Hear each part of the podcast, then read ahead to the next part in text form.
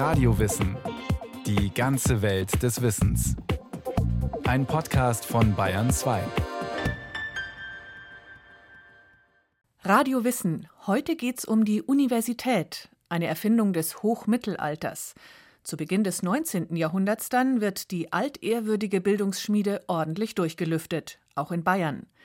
Der Weg zur modernen Massenuniversität ist ein weiter und nicht immer gerader Weg. Das zeigt allein schon die wechselvolle Geschichte der Ludwig-Maximilians-Universität München.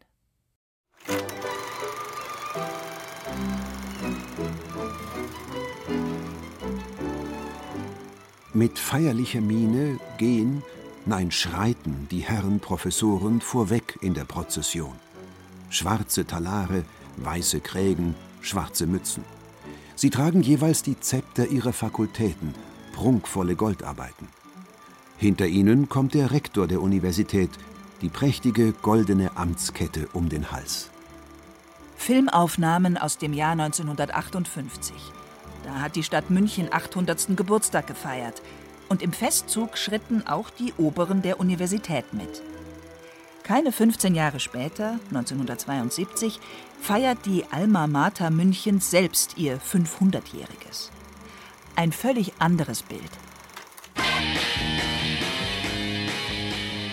Von Goldzeptern und akademischem Gepränge keine Spur mehr.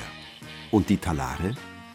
Die wurden 1968 zuerst vom tausendjährigen Muft befreit und dann endgültig in den Schrank gehängt. Kaum ein Gelehrter, der sie 1972 noch trägt. Und eigentlich ist das bis heute so.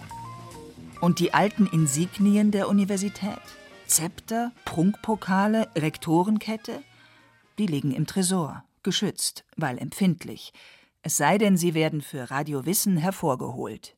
Wir haben hier das Zepter der Artistenfakultät. Die drei Figuren sind in so einem kleinen Baldachin integriert, der oben sehr schön gestaltet ist mit Girlanden, Engelsköpfen.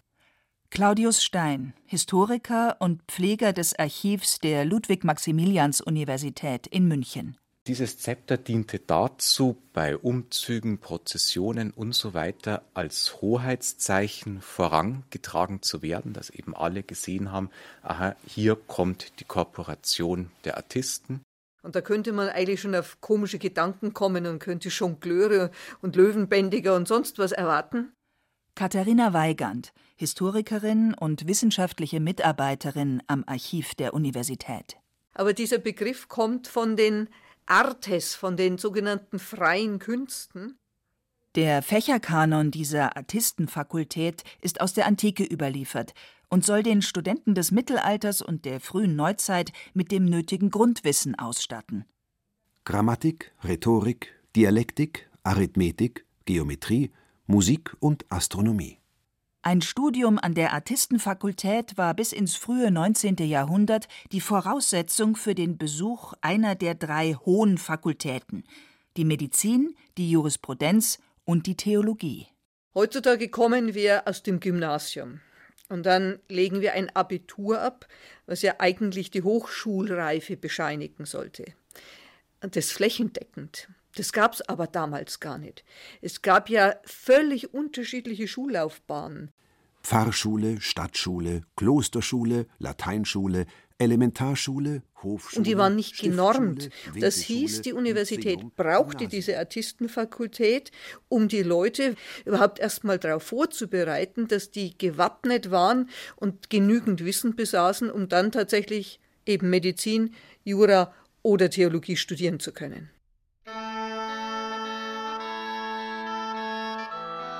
Das Zepter der Artistenfakultät hat einen filigran gestalteten Kopf in Form eines Figurenensembles.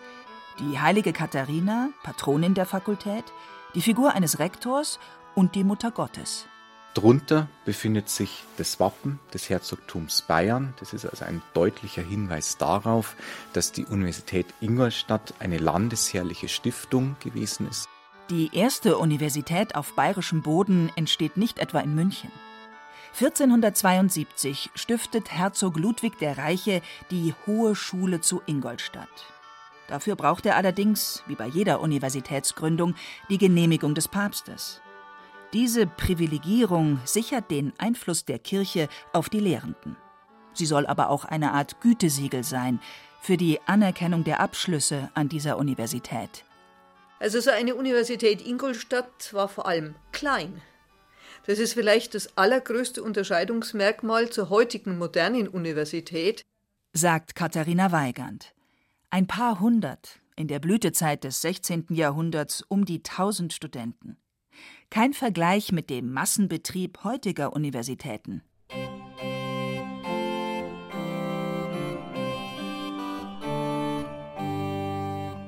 Die Reformation bringt im ganzen Reich neue Universitäten hervor, die vom Geist des Humanismus getragen sind.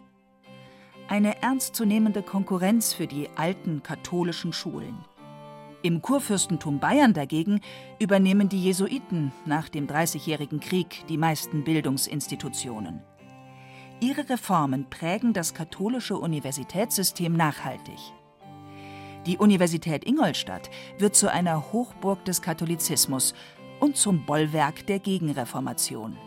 Also die äh, Jesuiten haben in der Zeit der katholischen Reform Universitätsreform auch betrieben, wobei die meisten Landesherren die Jesuiten geholt haben, auch darauf geachtet haben, dass ihnen die Jesuiten nicht die Butter vom Brot nahmen. Matthias Stickler ist Historiker an der Julius-Maximilians-Universität in Würzburg und Spezialist für Hochschulkunde. Die Universität Würzburg war nie eine Jesuitenuniversität in dem Sinn, sondern Fürstbischof Julius Echter hat sich ganz demonstrativ in der alten Universität eine Wohnung einrichten lassen, um zu zeigen, wer der Herr im Hause war. Im späten 18. Jahrhundert sinkt der Stern vieler Universitäten im ganzen deutschen Raum. Schwindende Studentenzahlen, Geldnöte, unsittlicher Lebenswandel der Studenten. Schulen und Universitäten, das war über Jahrhunderte im Wesentlichen Aufgabe der Kirchen, nicht des Staates. Die Reformer der Aufklärung lehnen die mittelalterlichen Strukturen ab. Die Lehre der Scholastiker, die theologischen Dogmen gelten als verstaubt und gestrig. Und die Staaten brauchen verlässlichen Nachschub an Beamten und Bürokraten. Nach der Revolution in Frankreich 1789 konkurrieren in den deutschen Staaten des Heiligen Römischen Reiches zwei Reformmodelle. Es gibt das französische Modell, das die alten Universitäten abschafft und letztendlich durch ein System von spezialisierten Hochschulen ersetzt, und das preußische Modell Wilhelm von Humboldts. Das Humboldtsche Universitätssystem, wie man das verkürzt nennt, ist natürlich sehr stark geprägt durch neuhumanistisches Gedankengut.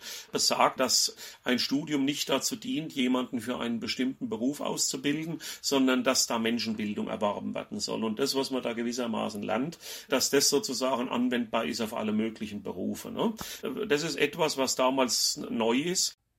An der Schwelle zum 19. Jahrhundert ist die Universität Ingolstadt aber nicht nur einem Sturm der Reformen ausgesetzt. Als Max IV. Joseph, der letzte bayerische Kurfürst, 1799 sein Amt antritt, steckt das Kurfürstentum Bayern gerade mitten in den Koalitionskriegen gegen Napoleon.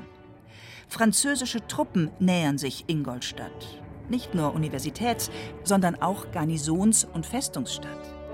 Kein idealer Studienort. Vor den herannahenden Franzosen zieht die Universität deshalb im Jahr 1800 um, nach Landshut. Katharina Weigand. Gleichzeitig hatte es aber schon seit Jahren in diesem Ingolstadt immer wieder Händel, also Streitereien, Unruhen zwischen den Soldaten einerseits und den Studenten andererseits gegeben. Auch das glaubte man mit dem Umzug der Universität ins ruhige Landshut verbessern, also verändern zu können. Für Maximilian von Montgelas, den obersten Minister des Kurfürsten, gibt es aber noch einen anderen Grund. Er will aus dem alten ständischen Bayern einen modernen, effizienten Staat machen. Alte Autoritäten sollen dem Staat unterworfen werden. Auch Universitäten hatten bis dahin eigenen Besitz, eigene Ländereien. Sie hatten Freiheiten bei der Wahl der Rektoren und der Bestellung der Professoren, bei der Aufnahme der Studenten, bei den Lehrinhalten. Aus der freien Kooperation aber soll eine Staatsanstalt werden.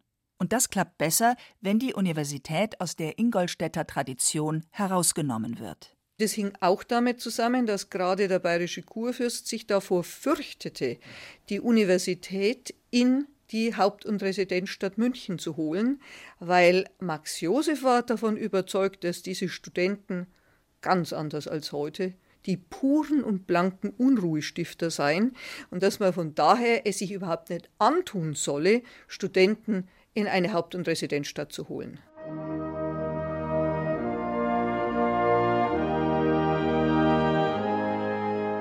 1806 wird Bayern Königreich mit beträchtlichen Gebietsgewinnen. Und die neubayerischen Landesteile in Franken und Schwaben bringen nicht nur ihre Untertanen, sondern auch ein halbes Dutzend Universitäten mit in den neuen Staat. Und die Folge ist, dass der größte Teil dieser Universitäten zugemacht wird. Die Universität Dillingen, die Universität in Altdorf bei Nürnberg, das Theologische Seminar in Eichstätt, die Hochschule in Passau. Dass beispielsweise die Universität Würzburg überlebt und nicht zugemacht wird, hängt vor allem damit zusammen, dass die Universität äh, Würzburg ein Stiftungsvermögen besitzt, von dem die bayerische Staatsregierung annimmt, dass dieses Stiftungsvermögen in der Lage ist, die Universität zu erhalten, ohne dass der Staat zuschießen muss. Im Vergleich zu Würzburg und Ingolstadt-Landshut ist die Universität im protestantischen und von den Hugenotten geprägten Erlangen eine recht junge Gründung. 1743 gegründet, entkommt sie der Auflösung im Jahr 1810, vor allem weil sie die einzige lutherisch-theologische Fakultät besitzt. Und bei drei Landesuniversitäten wird es auch bleiben, bis zur Gründung der Universität Regensburg im Jahr 1962. Mit der Regentschaft Ludwigs I. im Jahr 1825 endet die Zeit Landshuts als Universitätsstadt. Der Umzug nach München steht bevor. Er ist zumindest in seinen ersten Regierungsjahren gewillt, der Universität gewisse Freiheiten, nicht sehr weit, aber doch mehr als Montgelat wieder zurückzugeben. Weil er schon der Meinung ist, dass, wenn hier ein bisschen mehr Freiheit herrscht, die Ergebnisse besser sein könnten. Tatsächlich ist Ludwig noch kein Regent, der wirklich der Überzeugung ist, dass an einer Universität Wissenschaft um der Wissenschaft willen betrieben wird. Erst einmal sollen dort tüchtige Staatsdiener herangezogen werden. Außerdem zetteln gebildete Leute weniger oft Revolutionen an. Einen repräsentativen Tempel für die Wissenschaft aber bekommt die Universität mit dem Bau Friedrich von Gärtners am heutigen Geschwister-Scholl-Platz. Ludwig hat aus ganz anderen Gründen die Universität nach München geholt. Er hat ja Bayern mindestens an der dritten Stelle der deutschen Mächte gesehen. Aber er war natürlich so realistisch, dass er gesehen hat, im Militärischen kann Bayern Preußen nicht hinterherkommen. Aber auf dem Bereich der Künste und auch der Wissenschaft, da wollte der Ludwig I., dass Bayern mindestens das glanzvollste Stückchen auf der deutschen Landkarte sei. Und dazu hat er geglaubt, dass dann auch eine Universität gehöre. Also die heute oft beschworene Freiheit von Forschung und Lehre. Ludwig gibt der Universität aber auch viele Rechte wieder zurück, die Montgelat ihr genommen hatte. Die Professoren dürfen ihre Talare wieder tragen. Das Staatswappen weicht dem alten Universitätswappen und der Rektor hat direkten Zugang zum Hof des Königs. In einer anderen Hinsicht ist Ludwig zumindest eine Zeit lang ganz liberal. Er verfügt ganz eindeutig, die Studenten dürfen sich kleiden, wie sie wollen. Doch es gärt unter den Studenten. Im sogenannten Vormärz, der Zeit zwischen 1815 und 1849, gewinnt die Idee eines liberalen, demokratischen deutschen Nationalstaates immer mehr Anhänger. Denn nach dem Sieg über Napoleon blieb das geeinte Vaterland ein Wunschtraum vieler Studenten. An den Universitäten wie in den Staaten des Deutschen Bundes blieben sie regional und in der Gesinnung getrennt. Die Studenten schließen sich Verbindungen wie Chors und Studentenorden an, die ihrer Herkunft entsprechen. Die Franken in der Franconia, die Sachsen in der Saxonia, die Thüringer in der Thuringia. Studenten waren immer ein gäriger Haufen und die galten immer als Rabauken und ähnliches. Was es in der frühen Neuzeit in der Form noch nicht gibt, ist, dass Studenten gewissermaßen auch politische Ideen vertreten. Das kommt so im späten 18. Jahrhundert und äh, vor allem mit der Entstehung der Burschenschaften beginnt dann eine Fundamentalpolitisierung der Studenten. Um die Trennung der Landsmannschaften zu überwinden, gründen die Studenten in Jena 1817 eine Burschenschaft. Auf spektakulären politischen Demonstrationen wie dem Wartburgfest oder dem Hambacher Fest fordern sie ein Ende von Absolutismus und Restauration und bürgerliche Freiheitsrechte. Universitäten werden zum Bollwerk liberaler Opposition an der Uni Würzburg. Da habe ich das mal untersucht in der Zeit 1815 bis 20 so die Richtung. Da waren teilweise 80 Prozent der Würzburger Studenten Mitglied der Burschenschaft. Und die Mitglieder dieser Urburschenschaft radikalisieren sich. Am 23. März 1819 verübt der Student Karl Ludwig Sand auf den Schriftsteller August von Kotzebue ein Attentat. Die Obrigkeitsstaaten des Deutschen Bundes antworten mit den Karlsbader Beschlüssen. Universitäten im Bund waren nun beispielsweise verpflichtet, einen Regierungsbevollmächtigten anzustellen zur politischen Überwachung. Nur Bayern behält seinen liberalen Kurs zunächst bei.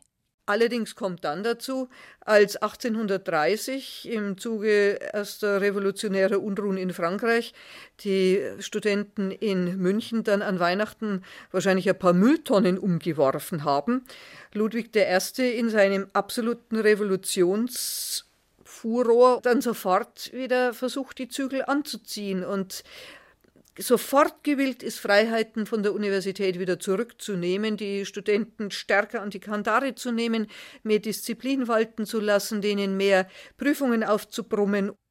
Nach dem Frankfurter Wachensturm von 1833, einem Revolutionsversuch, an dem auch Studenten aus Franken teilnehmen, ist die Geduld des Königs endgültig am Ende.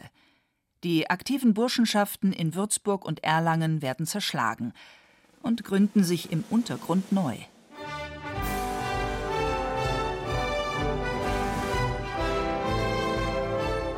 Im Jahr 1848 spaltet die Affäre des Königs mit der Tänzerin Lola Montes die Universität in Gegner und Anhänger der angeblich einflussreichen Mätresse. Nach Reibereien zwischen den Parteien lässt Ludwig I. die Universität schließen und erst nach erheblichen Protesten wieder öffnen. Die Lage bleibt im Revolutionsjahr 1848 aber derart angespannt, dass der König sich gezwungen sieht, abzudanken, zugunsten seines Sohnes Maximilian II. Ludwig wollte die Wissenschaften als Diener des Staates doch im Grunde noch haben. Bei Max ist das anders. Max sieht ein Wissenschafts immanentes Bedürfnis, Dinge rauszubekommen, äh, dort nachzubohren, das zu erforschen etc. Natürlich auch glücklich und froh, wenn es dann den bayerischen Staat nutzt und wenn Bayern äh, die Eigenstaatlichkeit bewahren kann, indem es die führende Wissenschaftsmacht vielleicht im Deutschen Bund ist oder werden würde. Maximilian II. ist fasziniert von den aufstrebenden modernen Universitäten in Preußen und er beruft deshalb mit Fleiß preußische Professoren nach München.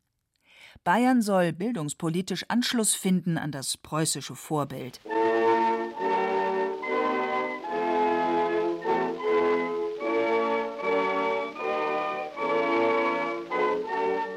Spätestens mit der Gründung des Deutschen Reiches im Jahr 1870 wandeln sich die Universitäten zu akademischen Großbetrieben. Das Bürgertum strebt, mit seinem Wunsch nach sozialem Aufstieg, in die Seminare und Institute, in die Labore und Hörsäle. Das selbstbewusste Bildungsbürgertum des 19. Jahrhunderts verlangt auch nach Symbolen und Riten. Matthias Stickler es ist natürlich auch so, dass äh, tatsächlich die Universität als eine leistungsorientierte Institution gewissermaßen einen sozialen Aufstieg ermöglicht.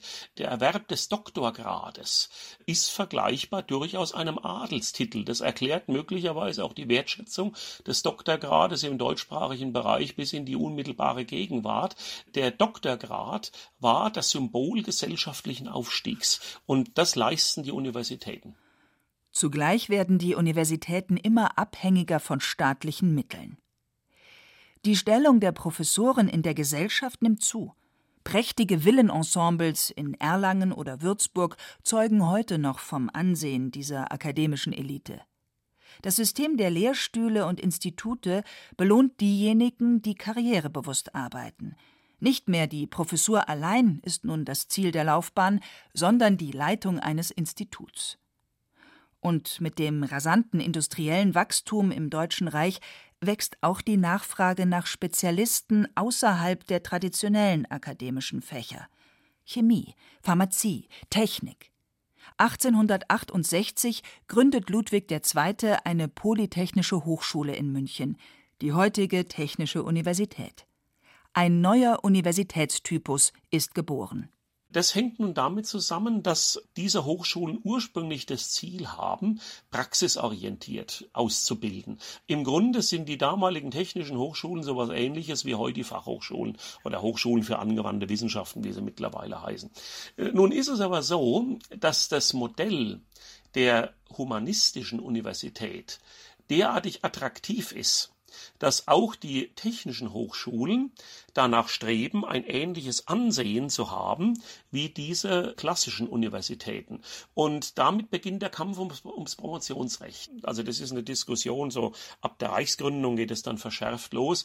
Also um 1900 vollzieht sich dann faktisch die Gleichberechtigung der technischen Hochschulen mit den klassischen Universitäten.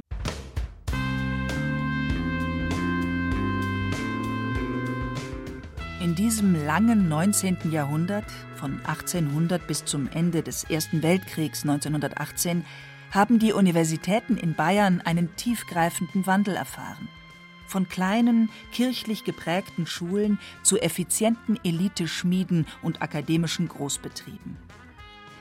Vom Einfluss der Politik waren die Universitäten selten frei, bis hin zur völligen Gleichschaltung durch die Nationalsozialisten nach 1933 mit tatkräftiger Unterstützung von Studenten und Professoren.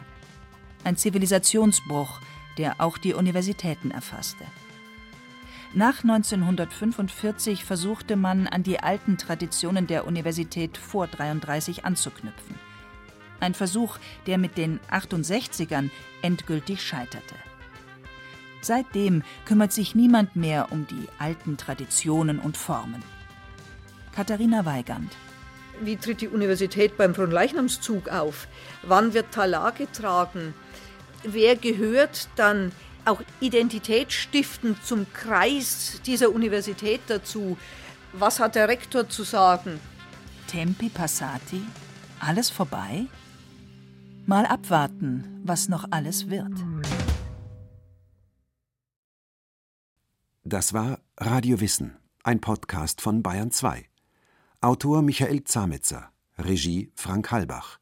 Es sprachen Hemmer Michel und Peter Veit. Technik Monika Xenger. Redaktion Thomas Morawetz. Wenn Sie keine Folge mehr verpassen wollen, abonnieren Sie Radio Wissen unter bayern2.de slash podcast.